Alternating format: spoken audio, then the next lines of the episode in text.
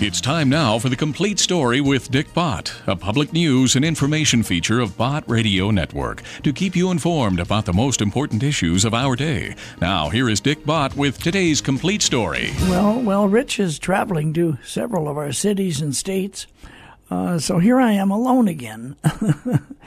uh, so I'm just going to talk to you folks, just kind of mull things over a little bit and just kind of reflect on some of the things that are going on right now. My word, are things a mess in Washington, D.C. And I'll tell you this the reason they're a mess is because it really is a swamp. And a swamp did not grow up overnight.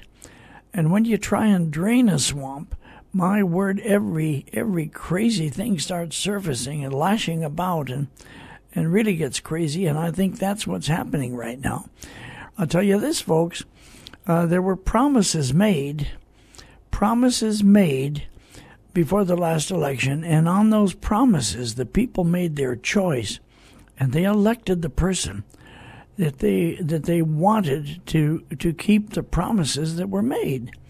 So uh, anyway, this is a very difficult time right now in Washington. Um, if the Republicans who ran as Republicans would really understand that which I've just said, and then they would keep their promise and they would do whatever is necessary, not to make everybody happy, but to do what is needed to get our swamp drained and America back on its feet again. In the world, as well as putting our nation uh, at the top of the list. So, anyway, let me get on with the program. Uh, Andraé Crouch, I can remember exactly where I was when I first heard him sing. Man, that's a long time ago, a long time ago. But uh, I never did understand his testimony. I never understand his. I never understood his story um, until just recently, and and that only made his music and the whole idea much um, much better. Uh, everybody, you know, comes from somewhere. Everybody starts out as a little kid. And those who grow up in a Christian home and have Christian parents, that's a wonderful thing. That's just terrific. I was with a group of young people, and I was just asking them different questions about themselves, their families, brothers, sisters, all that sort of thing. And then there was a girl, she probably was about 16, maybe 17. And in answer to my questions, obviously, Obviously, things were not good at home, if there even was a home. And immediately, I wanted her to know that she can make good decisions and be the new matriarch in her family. She can make good decisions, and from her generation onward, her family can be um, benefited by um, by by. They will look back. I said five or six generations. They will look back at Grandma so and so, who uh, who started a new page in our family. And I kind of got the feeling a little bit as I listened to Andre Crouch's little testimony here. And then he sang, he sang this song. I believe he wrote the song too. Through it all, through it all, I've learned, I've learned to trust in Jesus. I've learned to trust in God. Listen to it and sing it with me. Here, here's his testimony. I'm so delighted to be here tonight, and I'm grateful for Jesus Christ and for what he means to me. And I don't know how I got here on Indian night, but I'm here. I'm so grateful today because I can say that I have Christ in my life. And at the early age of nine years old, I gave my heart to Jesus. My father was what we call a bootleg preacher. He didn't want to own up to being a preacher. He was in Bible college and um, he never wanted to be a preacher. He was a businessman. And nevertheless, the Lord kept talking to him. And once the Lord puts a hook in your jaw, you can't escape. And I remember him being invited to a little church about 60 miles out from Los Angeles, where we are from. And this was a little church, the kind of church that even had the little outhouse in the back. And there was no musician there or anything. And um, my dad didn't know whether, whether it was the Lord's will for him to be there because he didn't want to be a preacher anyway. And um, they said, Oh, this is our pastor. And they wanted him so much to uh, be the pastor of this little country church after hearing him speak that afternoon.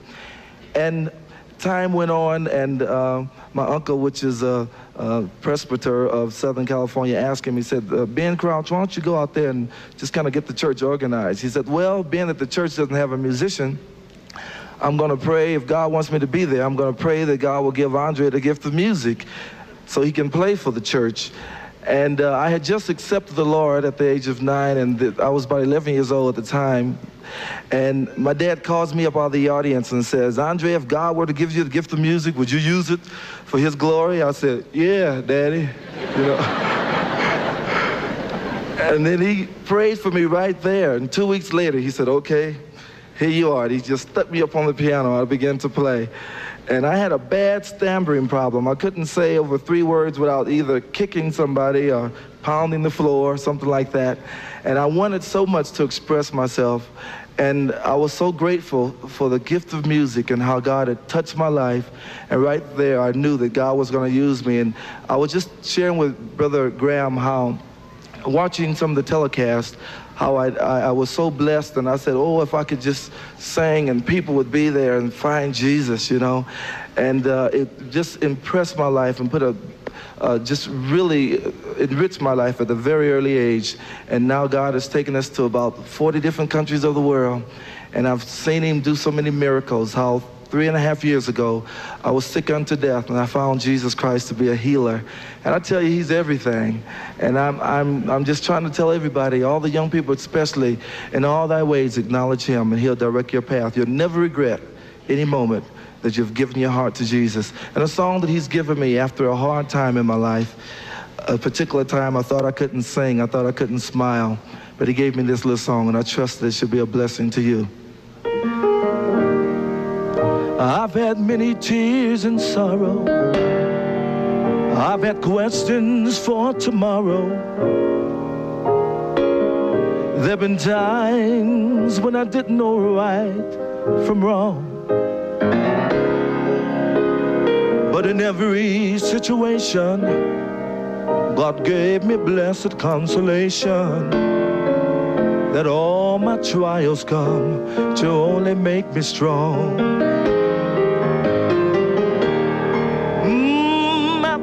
Of places, and I've seen millions of faces. But there were times when I felt so all alone.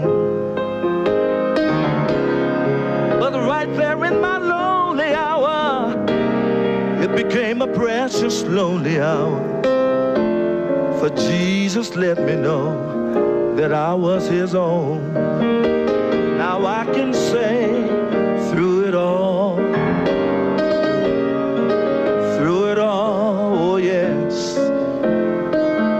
I've learned to trust in Jesus.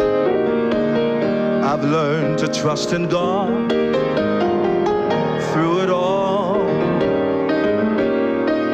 Through it all, oh yes. I've learned to depend upon His word.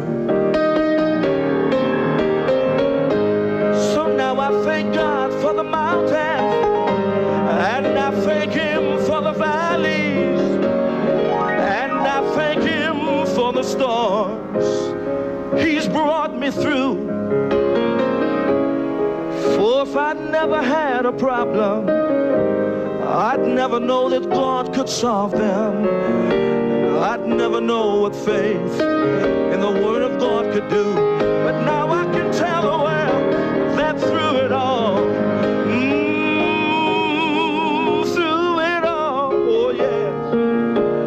don't you know I've learned to trust in Jesus. I've learned to trust in God. Let me tell you that through it all, mm, through it all, yes, oh I've learned to depend upon His word. Every child of God here tonight, you ought to thank God for every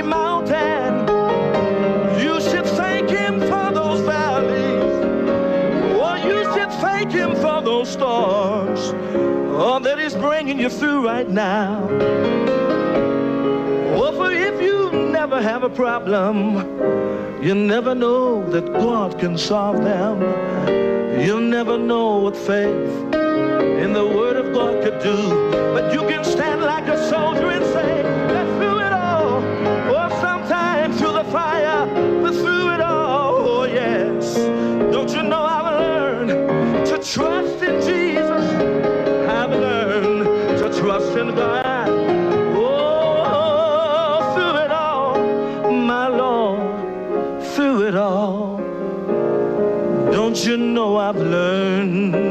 to depend upon His word? Through my sickness and pain, I've learned to depend upon His word. When the doctor walked from my bed and shook his head, right then I learned to depend upon His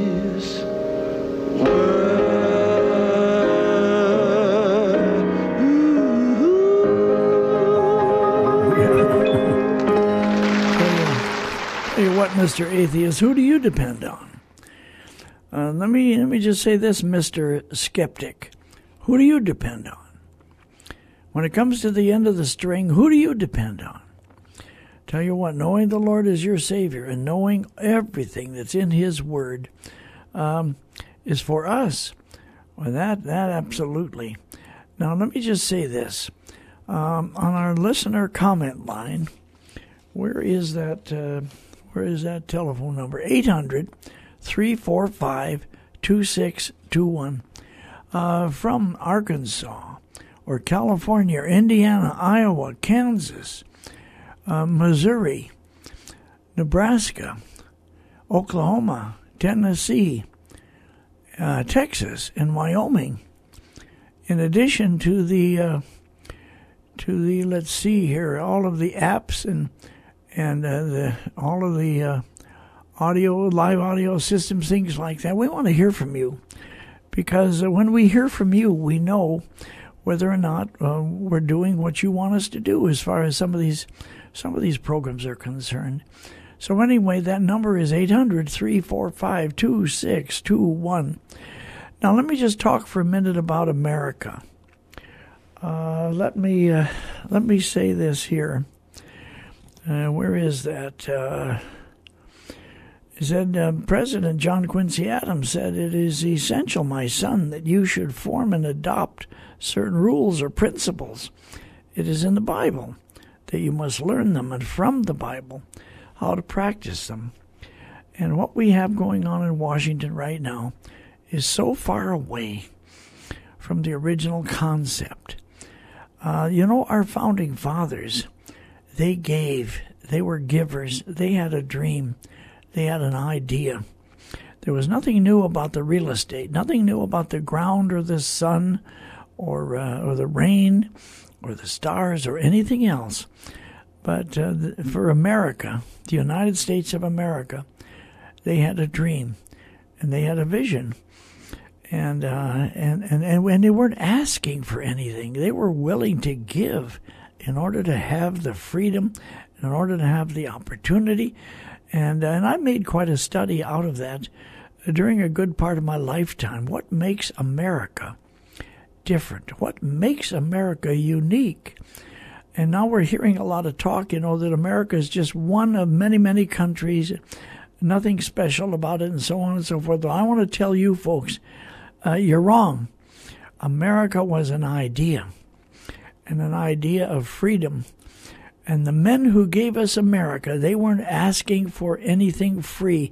My word, my word, my word. Now we think the federal government is supposed to give us, give us, give us. Give us a free education. Give us free health care. Give us free food. Give us and give us and give us. And when we don't feel like working, or maybe we don't, uh, we aren't able to find the job we want, well, then we say, well, look, now the federal government's supposed to take care of us then.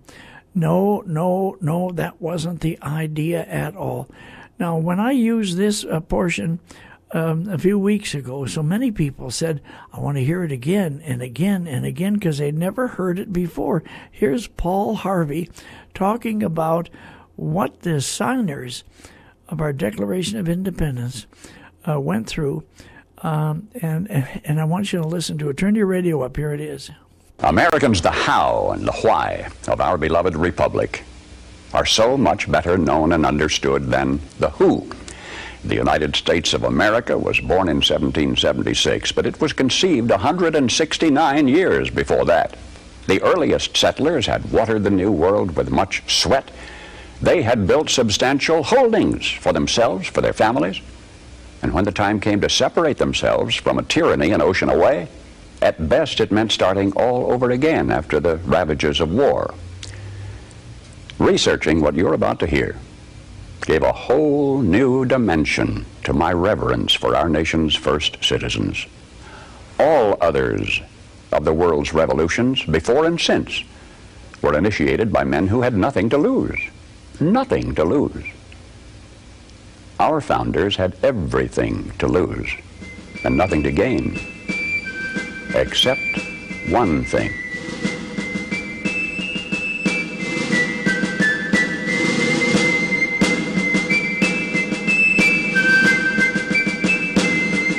Hello, Americans. I'm Paul Harvey. You remember the cherry tree fiction a long time after you have forgotten the more earth shaking history making episodes in the life of George Washington. You have misplaced in your memory the details of Ben Franklin's statesmanship, but you remember his flying a kite. Joyce Kilmer was a great military hero. But the only thing you personally recall about him is his poetic tribute to trees. Maybe of this current decade, that which will be remembered best will not be its wars and its moon rockets or its crumbling frontiers or the giants who lived and died. Maybe all that'll survive to linger in the day by day vocabulary of generations yet unborn may be the, the songs of a Memphis minstrel or the reincarnation of electric automobiles. But for any eve of the 4th of July, I, Paul Harvey, do herewith bequeath unto you something to remember. You may not be able to quote one line from the Declaration of Independence at this moment. Henceforth, you'll always be able to quote at least one line. It's in the last paragraph where you will recall when I remind you it says, We mutually pledge to each other our lives, our fortunes, and our sacred honor. In the Pennsylvania State House that's now called Independence Hall in Philadelphia, the best men from each of the colonies sat down together. This was a very fortunate hour in our nation's history, one of those rare occasions in the lives of men when we had greatness to spare. These were men of means, well educated, 24 were lawyers and jurists, nine were farmers, owners of large plantations. On June 11, a committee sat down to draw up a Declaration of Independence. We were going to tell the British fatherland no more rule by redcoats. Below the dam of ruthless foreign rule, the stream of freedom was running shallow and muddy. And we were going to light a fuse to dynamite that dam. This pact, as Burke later put it, was a partnership between the living and the dead and the yet unborn. There was no bigotry, there was no demagoguery in this group.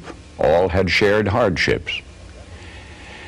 Jefferson finished a draft of the document in 17 days. Congress adopted it in July, and so much is familiar history. But now, King George III had denounced all rebels in America as traitors. Punishment for treason was hanging. The names now so familiar to you from the several signatures on that Declaration of Independence, the names were kept secret for six months for each knew the full meaning of that magnificent last paragraph in which his signature pledged his life, his fortune, and his sacred honor. 56 men placed their names beneath that pledge. 56 men knew when they signed that they were risking everything. They knew if they won this fight, the best they could expect would be years of hardship in a struggling nation. And if they lost, they'd face a hangman's rope. But they signed the pledge. And here is the documented fate of that gallant 56. Carter Braxton of Virginia, wealthy planter, trader, saw his ships swept from the seas. To pay his debts, he lost his home and all of his properties and died in rags. Thomas Lynch Jr., who signed that pledge, was a third generation rice grower, aristocrat, large plantation owner. After he signed, his health failed. His wife and he set out for France to regain his failing health. Their ship never got to France, was never heard from again. Thomas McKean of Delaware was so harassed by the enemy that he was forced to move his family five times in five months. He served in Congress without pay, his family in poverty and in hiding. Vandals looted the properties of Ellery and Clymer and Hall and Gwinnett and Walton and Heyward and Rutledge and Middleton. Thomas Nelson Jr. of Virginia raised $2 million on his own signature to provision our allies, the French fleet. After the war, he personally paid back the loans, wiped out his entire estate, and he was never reimbursed by his government. In the final battle for Yorktown, he, Nelson, urged General Washington to fire on his, Nelson's own home, which was occupied by Cornwallis. It was destroyed. Thomas Nelson Jr. had pledged his life his fortune, and his sacred honor. The Hessians seized the home of Francis Hopkinson of New Jersey. Francis Lewis had his home and everything destroyed, his wife imprisoned. She died within a few months. Richard Stockton, who signed that declaration, was captured, mistreated, his health broken to the extent that he died at 51. His estate was pillaged. Thomas Heyward Jr. was captured when Charleston fell. John Hart was driven from his wife's bedside while she was dying. Their 13 children fled in all directions for their lives. His fields and grist mill were laid waste. For more than a year, he lived in forests and caves and returned home after the war to find his wife dead, his children gone, his properties gone, and he died a few weeks later of exhaustion and a broken heart. Lewis Morris saw his land destroyed, his family scattered. Philip Livingston died within a few months from the hardships of the war. John Hancock, history remembers best due to a quirk of fate rather than anything he stood for, that great sweeping signature attesting to his vanity, towers over the others, one of the wealthiest men in New England. And yet he stood outside Boston one terrible night of the war, and he said, burn Boston, though it makes John Hancock a beggar, if the public good requires it. So he too lived up to the pledge. Of the 56, few were long to survive. Five were captured by the British and tortured before they died. Twelve had their homes from Rhode Island to Charleston sacked, looted, occupied by the enemy, or burned. Two lost their sons in the Army. One had two sons captured. Nine of the 56 died in the war from its hardships or from its more merciful bullets. I don't know what impression you had had of the men who met that summer in Philadelphia. But I think it's important that we remember this about them. They were not poor men. They were not wild-eyed pirates. These were men of means. They were rich men, most of them, and had enjoyed much ease and luxury in their personal living.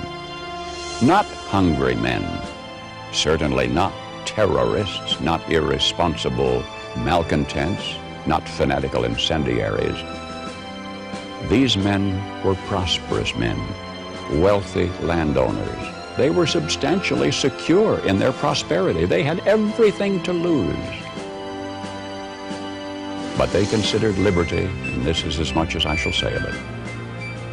They had learned that liberty is so much more important than security, that they pledged their lives, their fortunes, and their sacred honor. And they fulfilled their pledge. They paid the price, and freedom was born.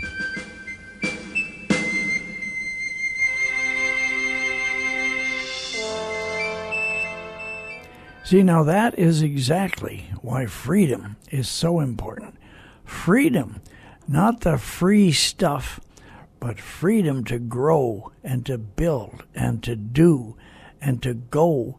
Um, man alive, if, if, if we don't have freedom of the individual, and along with that, the responsibility of the individual, and a moral climate in our culture, in our society, well, my word, we are just back where we don't want to go and we don't want to be. Now, listen, folks. Here is the here are the words once again of a judge, as he is swearing in immigrants to become United States citizens. Now, I didn't say illegal, did I? Because illegal is illegal. No, no, no, no. These were legal immigrants who had come here to become Americans. And they wanted to join with us. They wanted to be part of us. And they wanted to salute the American flag as their flag and be contributors to society, not takers. And so here is the words of the judge, and turn your radio up. It's just beautiful as these people become one of us American citizens. Here it is. I hereby declare on oath that I absolutely and entirely renounce and abjure all allegiance and fidelity to any foreign prince, potentate, state or sovereignty, of whom or which I have heretofore been a subject or citizen. That I will support and defend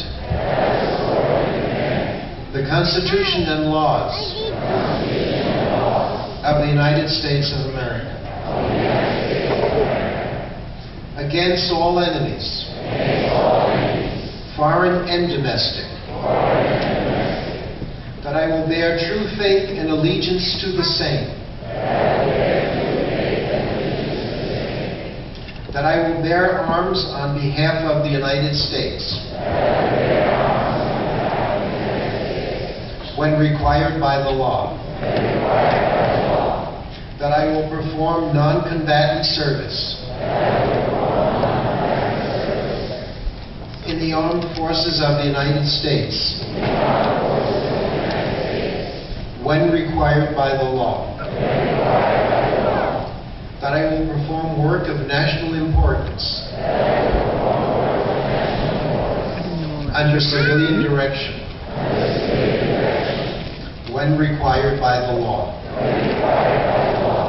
And that I take this obligation freely.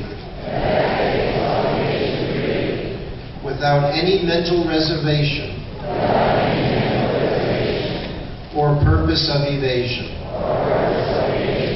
So help me. I welcome you all to the fabric of American society as American citizens. You may wave that flag. It is yours. Isn't that, isn't that beautiful? Isn't that beautiful? Because now each and every one is free to express their religious faith or none at all if that's their choice. Uh, they are free to go and to work and to get a job.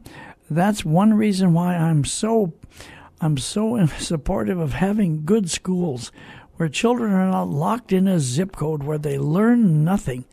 And history shows that when that kind of a system holds a child down and tells them they're hopeless and they're helpless and they're dumb as a doornail from the time they're a child, what do you expect then when they grow up other than to be angry and to just kind of fly out and they have no home, they have no parents, they have no mothers, they have no fathers.